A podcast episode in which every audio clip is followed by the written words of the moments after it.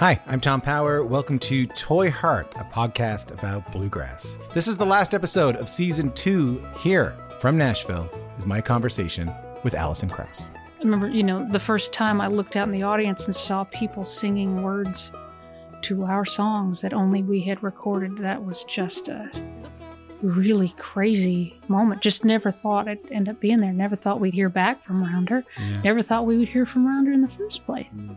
If this is your first time listening, you can hear full interviews with Jerry Douglas, Alison Brown, Bela Fleck, Larry Sparks, Jody Stecher, and so many more wherever you get your podcast. Thank you so much for listening. Later on.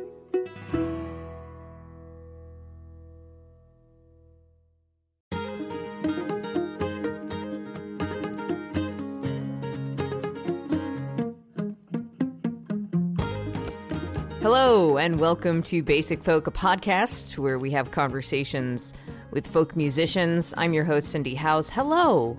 So nice to have you here today. The world is insane. So it's it's doubly meaningful that you're uh, taking a break from what's going on in the weird world to listen to Basic Folk this week. Um, we have a tribute concert to Anais Mitchell to share with you today that was recorded at Club Passim.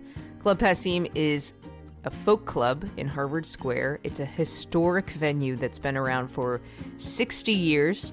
People like Joan Baez, Bob Dylan, Joni Mitchell, Tom Rush all got their start there. It's actually where my day job is. I'm the marketing manager at Club Passim. And because I'm the marketing manager at Club Passim, I wanted to let you know what we're doing in light of the shutdown. The club is closed throughout the duration of the COVID 19 uh, shutdown, however long that is. Uh, we are doing streaming shows, and something that uh, in particular I'd love for you to check out is the Pear Fund, which is the Passim Emergency Artist Relief Fund. Uh, and we are also hosting a virtual music festival to, to raise awareness of the Pear Fund and to raise money. So you can check out passim.org slash pear fund, pear like the fruit, and I will link it on my website, cindyhowes.net. Last time I checked, more artists are being added daily. We have uh, over 80 videos in a YouTube playlist of musicians playing songs of hope, strength, togetherness, comfort. Some are very funny. There is a parody of uh, the Divinyls I Touch Myself from Gin Infantino that is called I Touch My Face. And it is very enjoyable. Uh, all right, on to what we're going to hear today on Basic Folk. Songwriters are paying tribute to the great Anais Mitchell. The concert was recorded October 29th at Club Passim, featuring Peter Mulvey, Rose Polenzani, Mark Erelli, Molly Venter of Red Molly, Ali McGuirk, Liv Green, and Barry Rothman all took part. In between songs, uh, I was there playing clips from Anais's interview on Basic Folk, which she was on this podcast in January of 2019 before Hadestown went to Broadway. You'll also hear clips from musicians and music fans talking about Anais. You'll hear thoughts about this amazing songwriter from Josh Ritter, Ani DiFranco, Anthony Mason of CBS News. Josh Kaufman and Eric D. Johnson. Uh, Josh and Eric are bandmates of Anais's from Bonny Light Horseman. This show is part of Peter Mulvey's yearly week long festival at Club Passim called the Lamplighter Sessions. Anais Mitchell has been quite busy. She, of course, has her folk opera Hadestown on Broadway whenever Broadway reopens again. Uh, she has released an album this year with her band Mighty Light Horseman that is awesome. And she has just given birth to her second child. Her and her husband Noah welcomed Rosetta very recently. So sweet. We're releasing this episode on her birthday, March 26th. Happy birthday, Anais. Hope you all enjoyed this concert that was recorded at Club Passim. And let's do it. Uh, starting off with Matt Smith giving us the intro here on Basic Folk. This is our ninth year of presenting these lamplighter sessions here at Club Passim. Uh, they started the year of Hadestown here at Club Passim, actually. Uh, when Hadestown was here in the spring, uh, we presented these first shows here in the fall. And so uh, we're thrilled to have a night of songs of Anais Mitchell here. Uh, and welcome up to the stage. We've got Peter Mulvey, Rose Polenzani, and Cindy Howes over there in the corner, and Barry Rothman. Hey, everybody. I just want to explain what I'm doing over here and what Barry's doing. Put your hands together for Barry Rothman. I have a podcast called Basic Folk, which is a podcast where I interview folk musicians, honest conversations with folk musicians. And Anais was on my podcast this past January. So, what I'm going to be doing is playing clips from Basic Folk as well as clips of other musicians and music fans talking about Anais. And Barry's going to play some weird shit underneath them. I remember going to Club Passim at the age of 18. I took like a bus ride to Boston. From Vermont? Yeah, from Vermont. I was going to check out Boston. I ended up there on the night of like the campfire. I remember seeing Edie Carey and the room got excited. yeah, yeah. I um, it just blew my mind. I was like, that is what I want to do. Like I knew it so. I wanted it so bad the moment I saw it, and um, and I ended up actually I took a year. I took like a gap year after high school before college, and I moved to Boston because of Club Passim. I would go to the open mic there, and I was terrified. My hands would shake, and I like couldn't breathe. I couldn't, but I kept going, you know. So I, um, it was such like a warm and supportive place to to play. This is Anthony Mason with CBS News.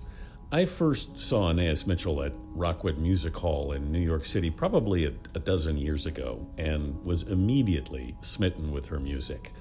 But I was really blown away when I went to see an early performance of Hadestown at the New York Theater Workshop a few years ago. I made a point when I was in London to see it again and saw it twice more on Broadway. I even took my 19 year old son, who now knows almost every word. I've heard Anais play it on acoustic guitar. I've heard those songs with a big Broadway cast. They're equally stunning either way. And every time I hear it again, I notice something I hadn't before.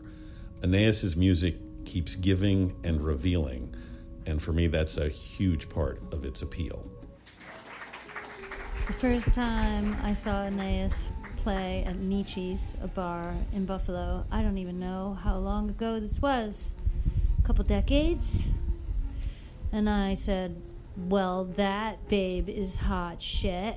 And so I immediately sprung into action and thought, I'll get my team behind her. I'll get my booking agent, I'll get my publicist. I can we should we should we should help this girl. And she talked to all my people and said, Nah, no thanks. I'm doing my own thing. Which says it all. Does anybody know who that was? Ani DiFranco.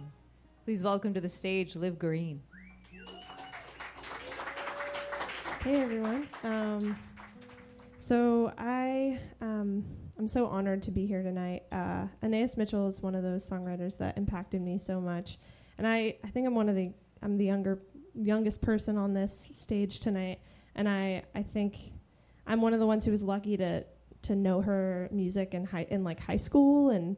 I, I've, I've found to be myself so I, I'm so impacted by her as a writer and as a musician and I'm so so honored to be here playing some songs of hers. They really impacted the way that I write, and I think learning these songs made me realize all the ways I've stolen from her. um, this one is from her first record, and it's called "Before the Eyes of Storytelling Girls," and I hope I do it justice.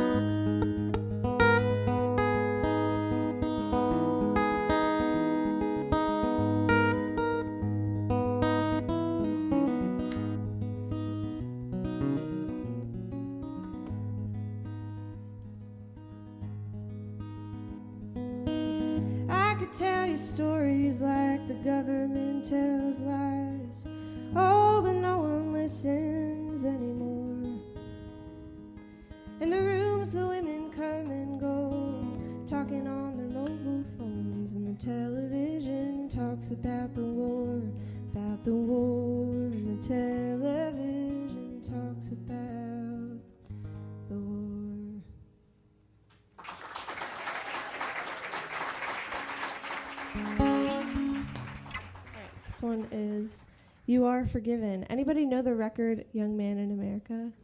Yeah. yeah. Um, this is the record that put me on to Anais.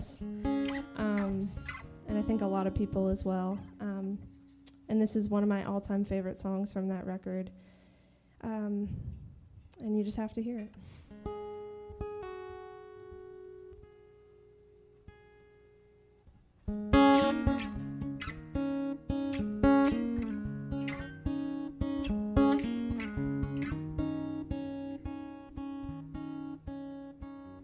Every lump inside your throat, every crumpled little note, every idle dial tone, every hook you hung it on. Everything you should have said, everything you said instead, on the stairs and in the hall.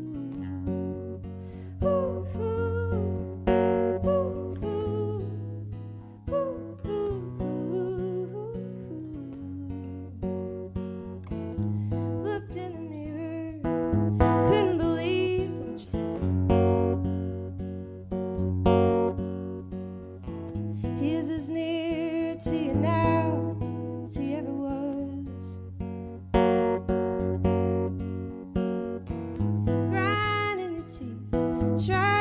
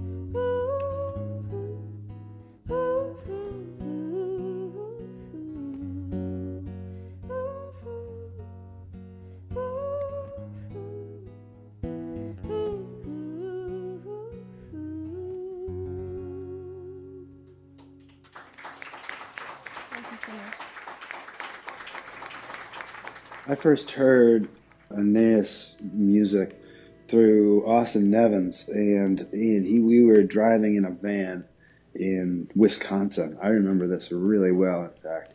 And he said, "You got to listen to this." And he put on a Young Man America, and uh, yeah, that blew my mind. I I, I was uh, incredible. It like spoke to me in, in a way that, that made me feel uh, like good music does. It makes you feel less alone. Like that, and that record certainly made me feel less alone at the time. She seems to recognize that there's a vibrating string in each one of us. And she's interested in hearing what that vibrating string has to say, you know? That's a really important and powerful uh, and, and, and beautiful thing. That's Josh Ritter. Hey, this is Josh Kaufman, Anais' friend from Bonny Light Horseman. I came to her music kind of late. Friends had always told me about her, and she kind of existed like a mysterious folk legend. A few years ago, I was invited by our friend, uh, mutual friend Ray Rizzo, to play a set with Anais, and I had no idea how my world was about to change. Her album, Young Man in America, quickly became my life soundtrack, and she and I became fast friends, chasing around old songs and melodies. Working with Anais is like hanging around someone with the keys to a vault so brimming with ideas and creativity it's hard to describe. For every great idea she has, there's a drop down menu, five others queued up, just as realized and poignant as the last. The combination of her poetry and her voice never miss an inch of emotion. She's like wired to all humanity. I don't know what the hell she's doing, but it transcends us and it connects us, and I can't believe I went so long without it. Life is so weird. Thanks for everything, Anais. Please welcome to the stage Molly Venter. I think one of the most envious, um, enviable things about Anais is how she's been able to take her kind of solo singer-songwriter persona and and collect like a group of people and um, to be bringing Hadestown around to different places. Uh, I feel like this show is channeling a little bit of that desire and that effort because there's all of us back there in the green room, like getting ready, like we're going to perform in a play together. And it's really sweet. Rose got us these roses. Pretty great. okay, this song. I just love this song. Speaking of what you were doing, Cindy, what you were talking about.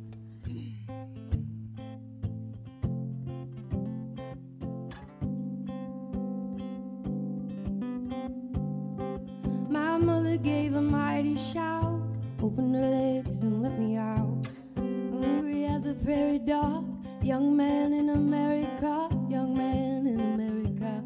Hungry, hungry, running every which way,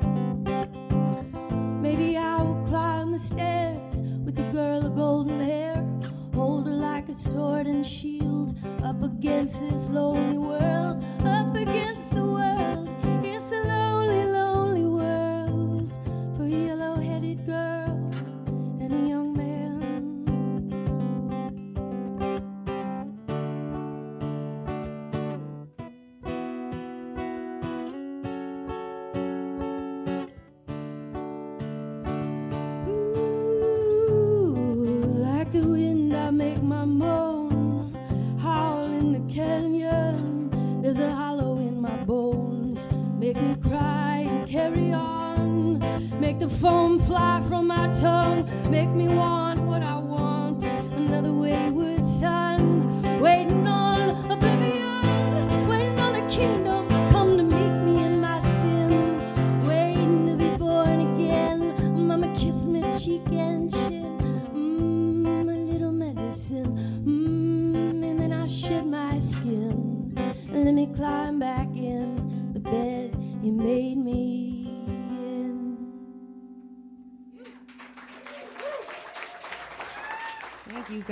This is a super fun night.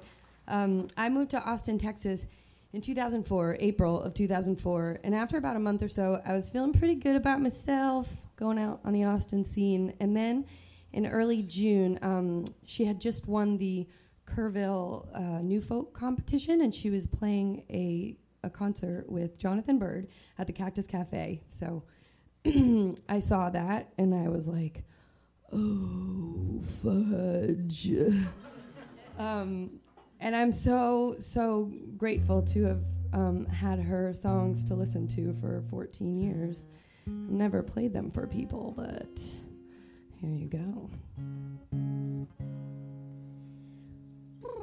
If I can't keep it, at least let me call it by name. That was called falling. This is called pain, it's called love, what I'm losing. I know love is a stranger, I know the changes come, I know love is a changer. I'm gonna go quietly, you don't have to tell me to. Just let me lie a little longer next to you. I'm not trying to bother you. I'm just trying to breathe you in. Then I will leave you there where you are sleeping. And speaking of loving you, I do. I'm telling you, stranger to stranger, whatever changes come to you. I'm telling you, changer to changer.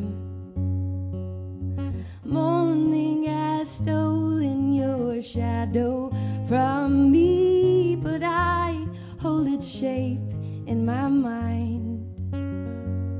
It's the shape of your back when you turned it on me one last time. And out in the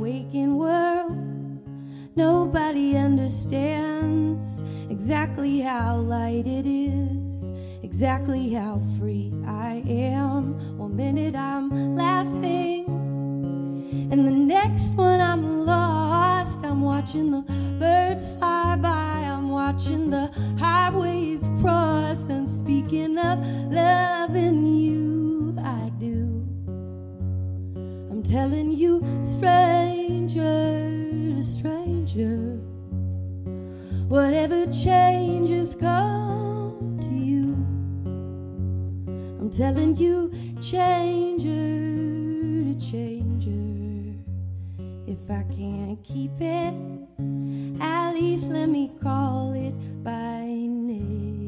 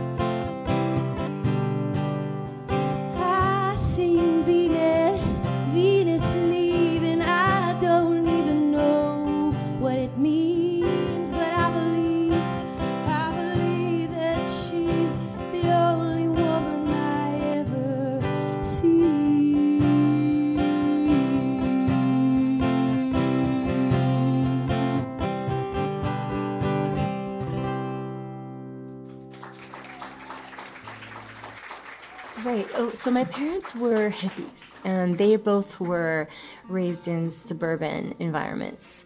They hitchhiked to California for the summer of love, and they were like full on. There was some like whole Earth catalog that came out that said, "Oh, you hippies should go back to the land and like start a farm." This is just like the family lore, you know. They saw in the whole Earth catalog that there was land in Vermont, Oh, and they moved to Vermont and they bought this farm.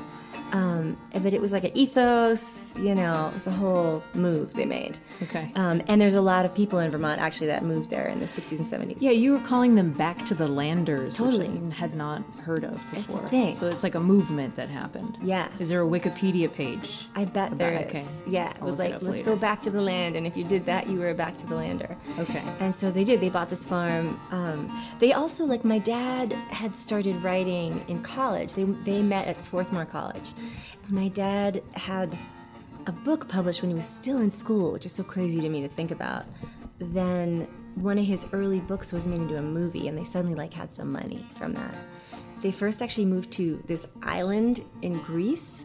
That was a thing. Like a bunch of expatriates lived there, and Leonard Cohen And lived on this island. So were they friends with Leonard Cohen? I don't know. Friend might be a strong word, but they went to some parties that he was at. Whoa. Uh, it was called Idra, this island. Mhm. And then they, I guess, with what was left of the money, they bought this farm in Vermont. and um, that's where I grew up. And it's so weird to you know that Vermont was like my whole world for so long, and still is like really important to me. And it's just like some choice that my parents made when they were They just saw it in a catalog. twenty. Totally right. So the next clip I had queued up was Mark Erelli, who's on stage right now. So I thought, I thought maybe can you just talk about the song that you're going to play because you said such beautiful things about it. Sure. Does everyone know Mark Erelli? Thank you so much. I am. Uh, I'm so glad to be here. Uh, this is this is truly an honor. I was texting with Anais this morning actually, and she said that "Oh, I'm so honored you're doing it. And it's one of those times when it's like truly. I don't know. I might. I could fight her. Like it's more. The honor's more mine. Like I. truly. Um, I this song that I'm the first song I'm going to play. It was a lot funnier um, 15 years ago. Now it feels kind of like, yeah, this is totally possible. Like uh, it should at least be playing over the f- closing credits of uh, an episode of The Handmaid's Tale or something like that. This is uh, this is one from from the first record. It's called 1984.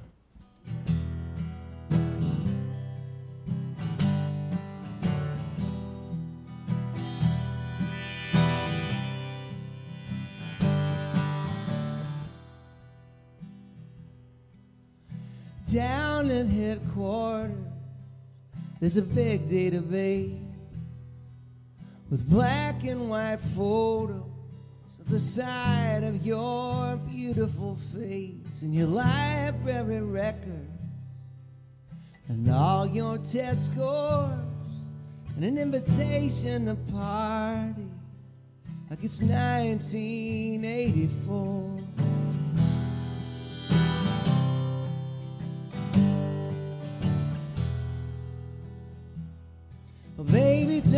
Look so nervous. They just want the facts. And it's all written down in the USA Patriot Act. Cause we don't take no chances in a nation at war. So tonight we're gonna party like it's 1984.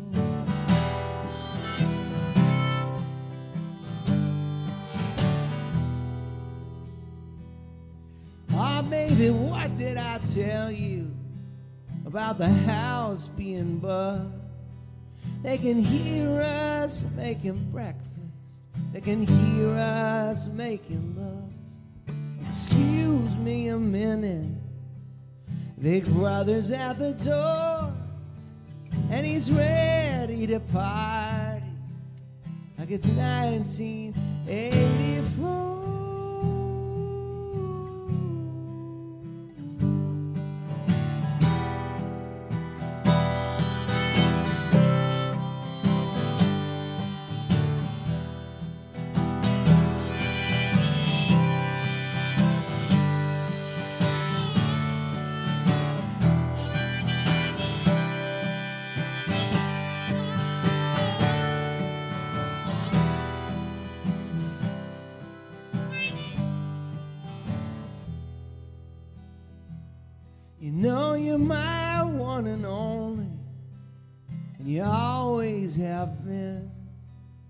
And it sure is gonna be lonely after I turn you in. But I'll wait till tomorrow to file my report.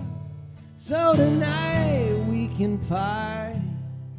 Yeah, tonight we're gonna party.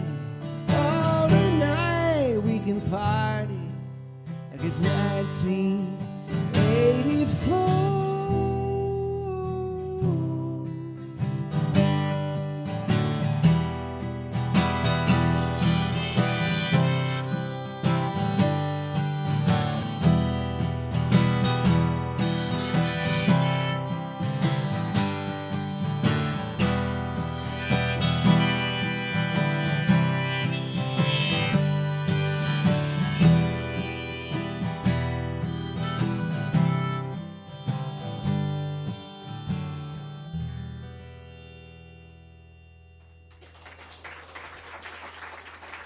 Right?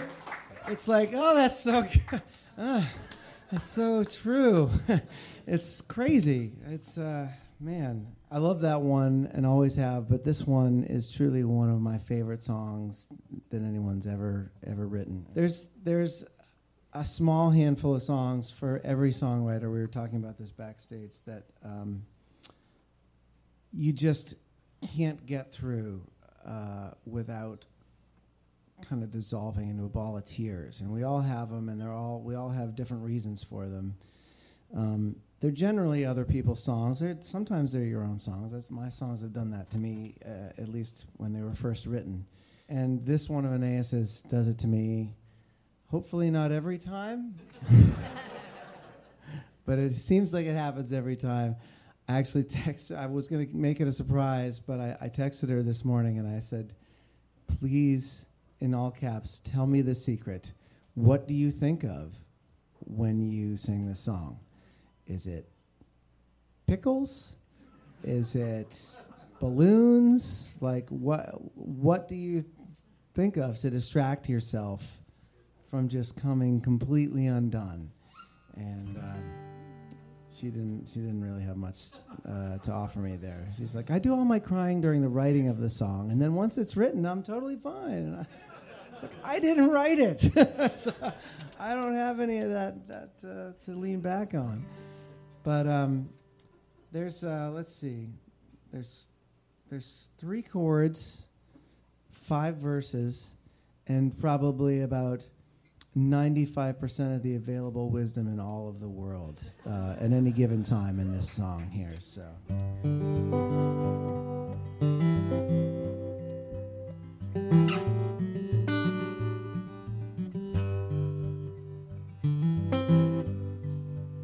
When I think about dying, I think about children.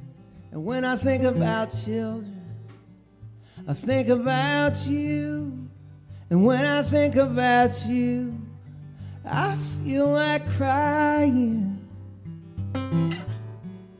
crying for my youth.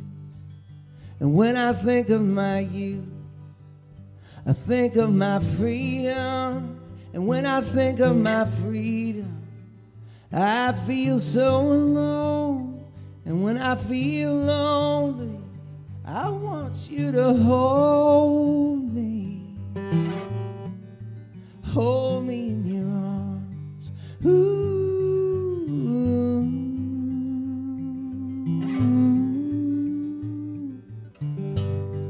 Ooh. And when I think of your arms, I think about sleeping, sleeping like a baby all through the night. And when I think of the night, I feel like weeping, weeping for my life. Ooh.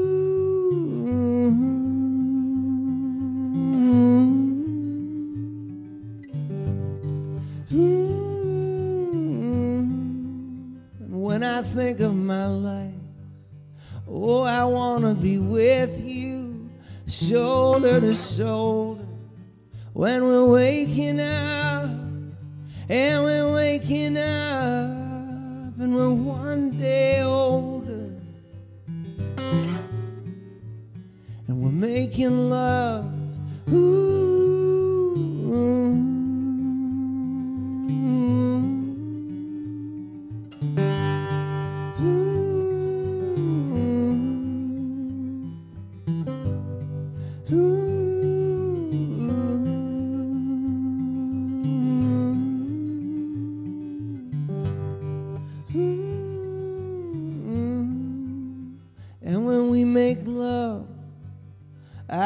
Think about children, and then I think about dying, lying in your arms.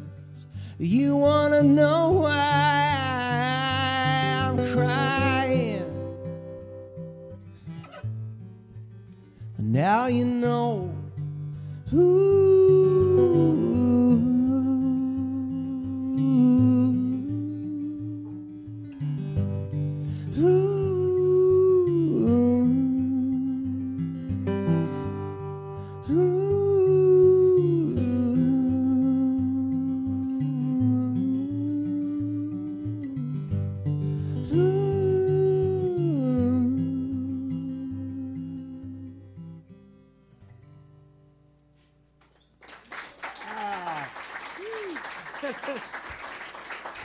You so much. And so, yeah, it was, it, it was a special time. I was living with my partner Noah in Montpelier, and he had this cafe with some of his friends, the Langdon Street Cafe. Oh yeah, which that place was rad. So beautiful. It was like a real. It was almost like what's that musical about Brig- oh Brigadoon, where it just like popped up and then like it lasted for however seven years or something, and then it disappeared. but it was a whole world, you know. And Yeah. people, you just go, and everyone was always there, and all our like artist music- musician friends would come through town and play that cafe and it really like made a lot of things happen i think Hadestown wouldn't have happened if it weren't for that cafe wow um that's cool yeah that's how it started out. You applied for a grant, and that like made you're like, okay, I need to do this now. totally. And when i think about how much that grant was so this is like a good like plug for just support for the arts right? When i think about how much it was it wasn't that much money you know but at the time it felt like oh my god i'm gonna do this. Like now i have to make this folk opera you know? Right. there's something i feel like there is something to the kind of leap and the net will appear or like if you if you that, th- that those small grants exist for artists like people will make things happen on a shoestring you know and that's Mhm. exactly what we did like we really didn't have that much money the um, Hadestown art that he did was so like that was such a mystical process of working with him on that. Like I had seen this one print he'd made that looked to me like the Persephone character, and I said, "Hey, can I use that? And can you also make these portraits of these other characters in the show?" Mhm. And he said yes. And each of the characters, he would give them sort of an, an object. Like he gave Hades this little songbird, and um, he gave the Fates like a pair of scissors and some film. We mostly would talk about like what those objects would be, but he brought me that Eurydice illustration, and it had she was holding a flower, and I didn't know why. I asked him about it, and he's like, "I don't know, it just felt right." And it was a, sort of a poppy-looking flower. I was working on some new song, like the album wasn't finished yet, and I wrote that song "Flowers" because of the illustration he had made. Oh wow. Yeah, and so it really was like we were collaborating in this way where I feel, and this happens with mythology, but where it's almost like just like unearthing a thing from the ground, or the thing about the sculpture in the stone, like the sculpture's already there, and he happened to like chip away at the shoulder of the thing. And I was like, oh my god, that's like, of course, flower. That's the image that she n- needs. Please welcome Ali McGuirk. Wow. This is such a cool format for a show. Um, I'm so grateful to be here doing this. I feel kind of especially grateful because, and like weird because I'm actually fairly new to this music of Anais Mitchell, although I think, like was said earlier, either by a person or an audio, is that she does, you know, like she is like a spirit in these parts. If you're, if you're around New England, I'm realizing um, she's in a lot of hearts, and it's um, very clear why, because this has all been just like a roller coaster of emotion and beauty this evening. The song is very pretty, and I hope I do it justice. She's got some lyrics, my friends.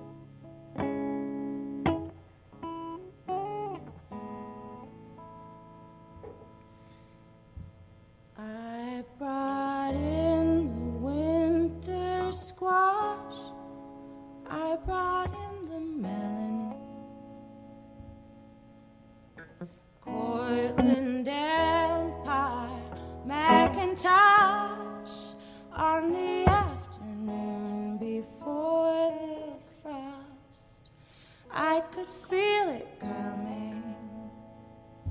I can see it now in her flowery clothes. All the things I bought her. Trailing perfume wherever she goes. Across the rolling water, Shenandoah. Where's your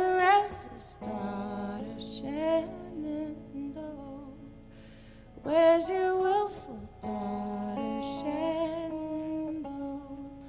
Oh, mercy on your daughter.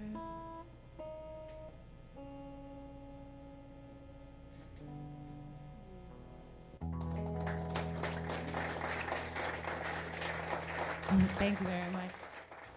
Uh, I read this great quote from Sing Out. It says Anais sings of love among the ruins, coming out of age to find yourself an outsider looking for the place you belong. So I think belonging and the search for belonging is pretty common for in the human experience, and I think it can be very difficult. So, what has been your relationship to the search for belonging? Mm. I remember when that when that thing came out, and I think um, I think it was right around when the Brightness record came out, and there were all these songs on that album that I think had something to do with me always feeling like I was born at the wrong time. Do you know? Yeah. And like having like grown up in this house, like got gotten very romantic notions about like books I'd read, and then you know coming into the world as if it's like a black and white image. Of, I'm just I'm just imagining like Greenwich Village in the 1960s or Paris in the 30s, and like coming at it, and then like the reality of it. I had that one song that had this line in it. I, I've t- completely like spaced out what the song is, but the line is like, "Maybe I came too early, maybe I came too late. I'm waiting in the shadows of the scaffolds of the old cafes where you told me to wait." You know, and just this idea of like you you go looking for the scene, and then it's like, "What is that? It's the KFC," or you know, it's just not the same. Uh, so does this make sense? Like, I think that's where that actual that quote came from was that Yeah. album and that sort of sense of like not. But I think uh, yeah, a lot of playing music has been sort of a quest for the community of other people that are playing music, and it's like so important to be reminded of that because a lot of the process of writing is like very solitary and you're like in your room you're trying to make something happen and um, but it feels so good to play music with other people and for other people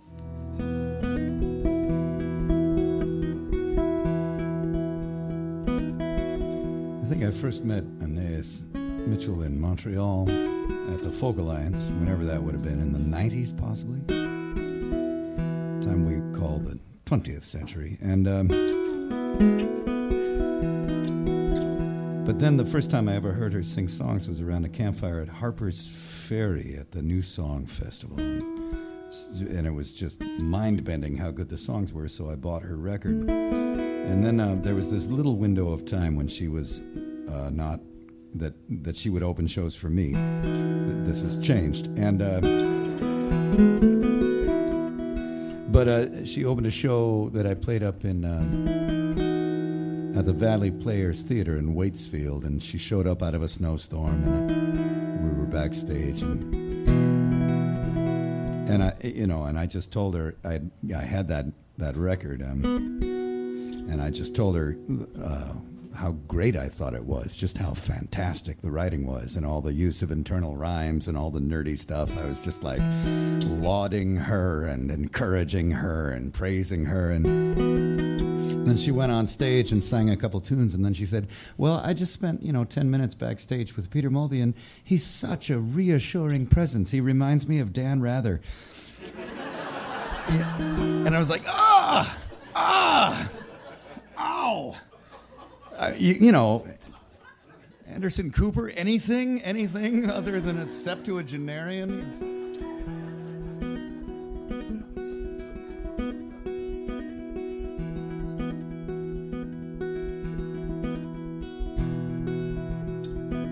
Hey, Uncle Louie, I wrote you a song. I heard you got your heart out of pawn. I heard you got your king out of check. At least that's where things stood when I saw you last. It was New Orleans before the flood. You just met a girl, you were falling in love. She lived on the levee and she knew the blues. And she played harmonica better than you.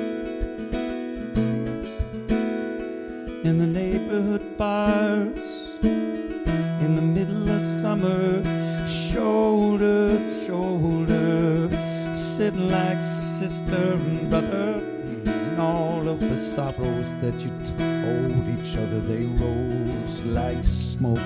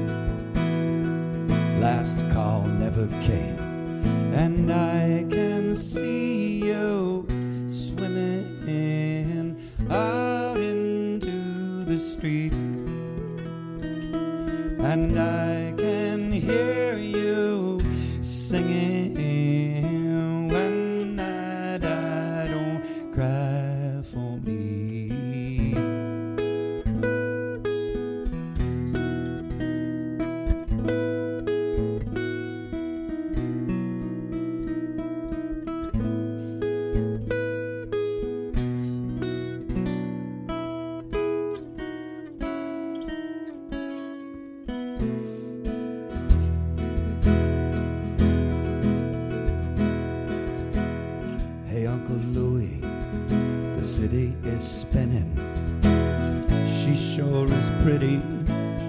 You sure are grinning. She is leading you home from the heat of the bar to lie on the levee and look at the stars.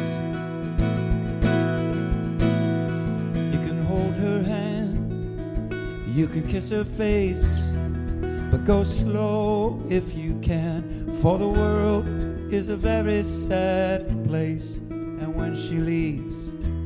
no trace, and the world will still be there.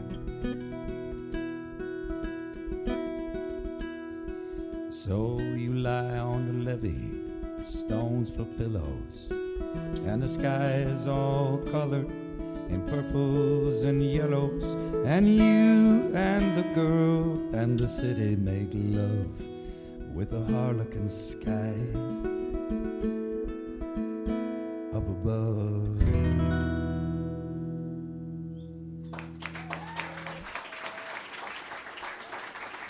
very much. I also I, I feel like we'd be remiss if we didn't point out.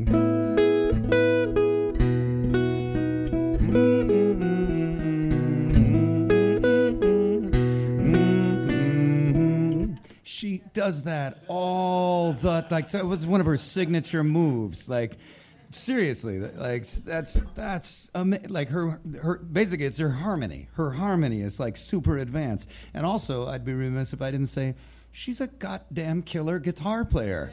Like and I feel like it's the John Lennon effect that's going on, right? Where it's like there's so much to talk about with Anais Mitchell that like like John Lennon was a killer rhythm player. Like he was just as good as anybody at that. But it's not, you know, it's not the first or the fifth or really the 17th thing that you think about when you're talking. Anyway.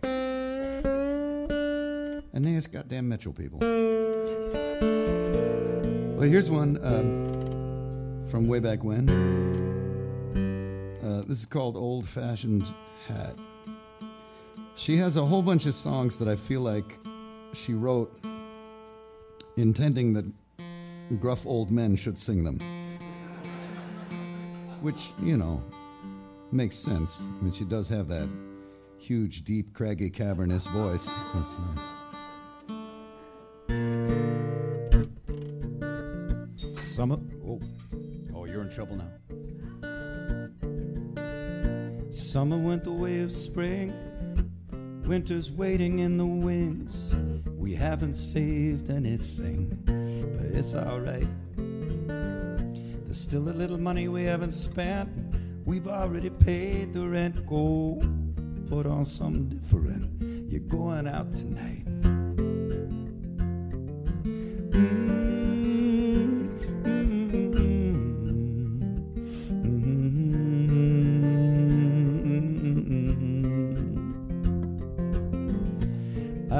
Loved you for so long, even when I could only do you wrong. Go see if they have our song on a jukebox over there. Where a dollar gets you seven plays, I will watch you through the smoky haze. Secret smile on your face, sorry if I stare. But you look like a stranger in that old fashioned hat. And I got a pocket full of change, and I, I don't want to go home yet. Clearly, I remember when I used to scratch my little poems in the backs of other lovers in the dark rooms of my mind. But that was before I made my home here in the marrow of your bones. And now I know your figure like my own, even from behind. And you look like a stranger in that old fashioned hat. And I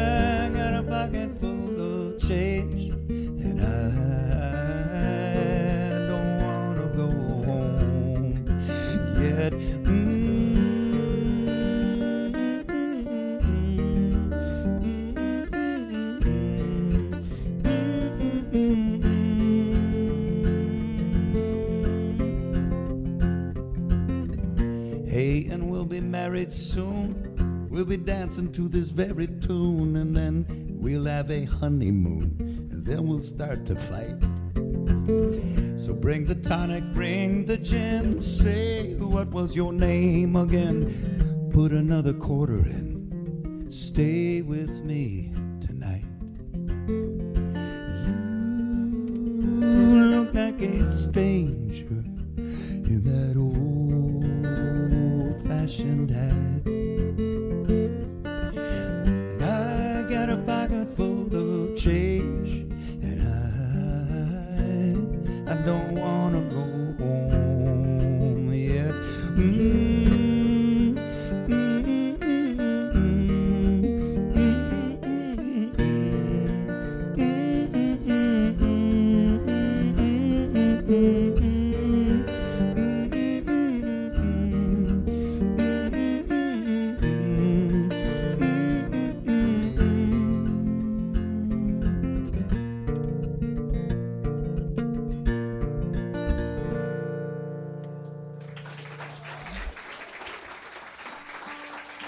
I did a the first time.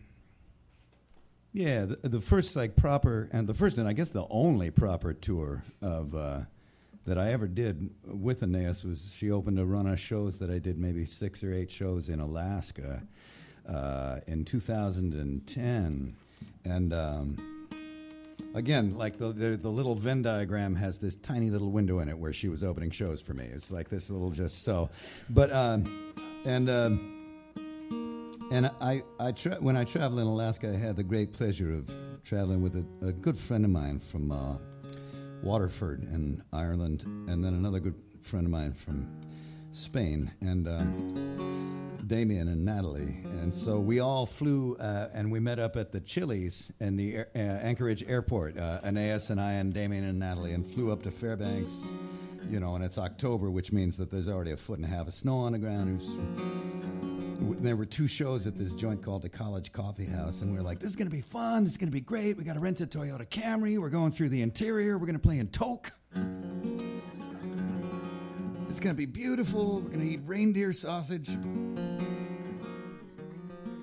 And then uh, got up and um, sang this song, uh, which um, um, which is called Shepherd. And um, she murdered the entire audience. Like they were just all, they were all dead after this song. I thought, what an interesting opening gambit at a tour is that you just meet the first audience and kill them all stone dead.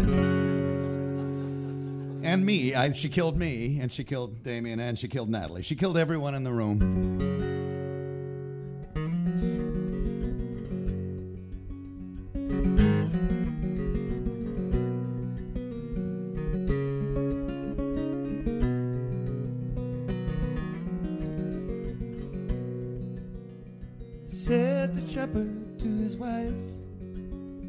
The crop of hay is cut and dried.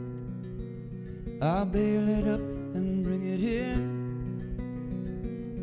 before the coming storm begins. Go, she said, and beat the storm. And then there is another chore. Today the baby will be born. You take me to the hospital. Said the shepherd, if it's true, twere better if I stayed with you. I'd rather let the harvest go and hasten to the hospital. Nay, she told him, I'll be fine. We both have laboring to do. You do yours, and I'll do mine. And the babe will wait till the work is through.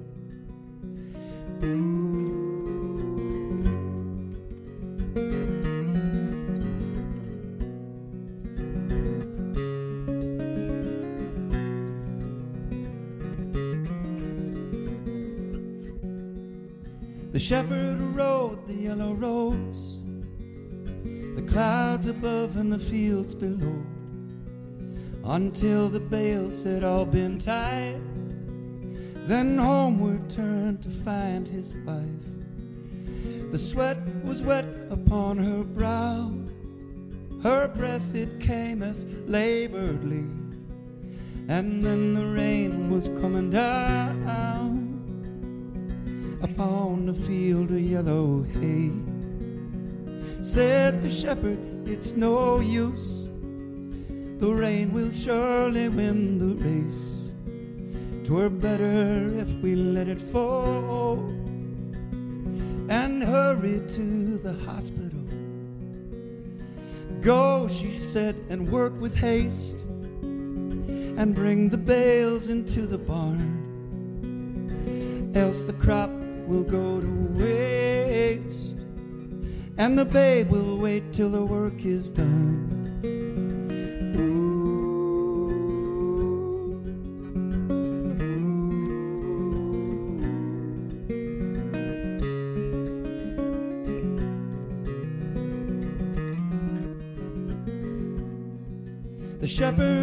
Drove into the storm and to and from the yellow barn till half the bales were safely in. He went to find his wife again. How many times her name he called, and no reply and would she make? Her breath it cameth not at all. She would not rise from where she lay.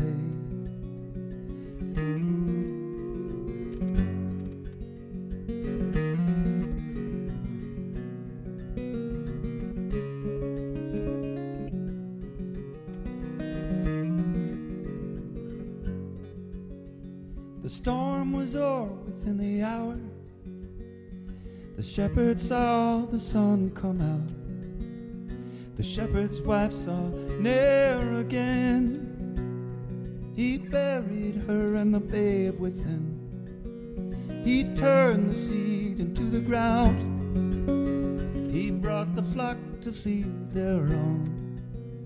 He held the cleaver and the plow, and the shepherd's work was never done.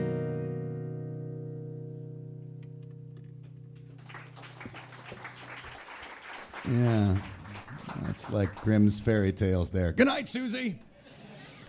Hey, this is Eric D. Johnson. I have a band called Fruit Bats, and uh, I also have a band called Bonny Light Horseman, where I get to sing songs with Anais Mitchell, who's maybe my favorite singer to sing with. I don't know. Don't tell other singers that I've sung with, but she is a it's something un, uh, sort of um, indescribable in her voice that is very connective and very deep. She's both empathetic and yet also a magical fairy creature from outer space. So you have this uh, combination of a magical fairy creature from outer space and like your sister um, it's it's very grounding and very transportive at the same time. What she does. So happy Anais night, everybody in Boston. Have a good one. Bye.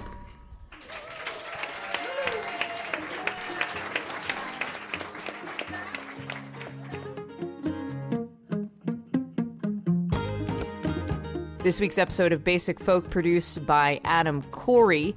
Our business manager, Lindsay Myers. Laura McCarthy is a producer on Basic Folk as well. Our music done by Alex Stanton of Townspeople. Oh, what else? I'm Cindy. I host the podcast. I hope you are holding up all right. And don't forget to check out Passim's Keep Your Distance Fest, which I'll link on my website, cindyhowes.net. And that is also where you can find all the past episodes of Basic Folk or wherever you get podcasts. If you enjoyed this, what would be so great is if you would forward this to your mom or your dad or uh, somebody in your life who just cannot stop looking at the news, who might actually enjoy chilling out for like 45 minutes. Just send it to them. I would love it. All right, so great that you're listening all the way to the end. I will talk to you next week. Okay, bye.